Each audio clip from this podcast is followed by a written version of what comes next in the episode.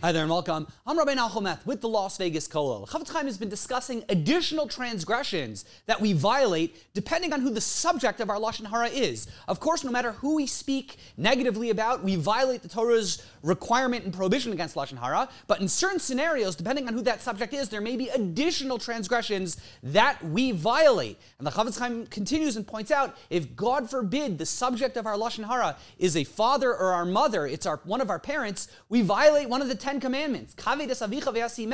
We have a responsibility to show honor and dignity to our parents, and if we, God forbid, speak negatively about them, we certainly transgress that Torah requirement of Not only that, the Chofetz Chaim points out, the Torah curses a person who violates this transgression, a person who doesn't show the proper honor and dignity. Arur makla avavimo, says the Torah. A curse be the person who doesn't treat their parents with the appropriate dignity and respect. So we have to be super careful that we, God forbid, don't speak negatively, we don't speak any Lashon Hara about our parents. Now, this is actually, in my experience, is not such an easy prohibition to avoid because very often siblings or spouses will talk about their parents. Everyone talks about how their parents raised them or what's going on in their parents' lives.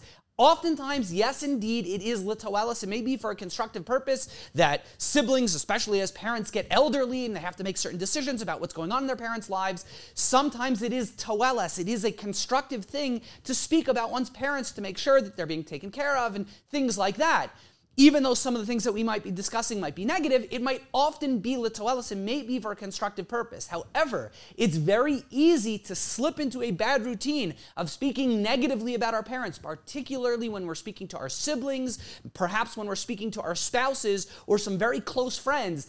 Our parents are very often the topics of our conversation. We do not have a carte blanche to just speak whatever we want about our parents. Just say, well, they're my parents, I can speak whatever I want.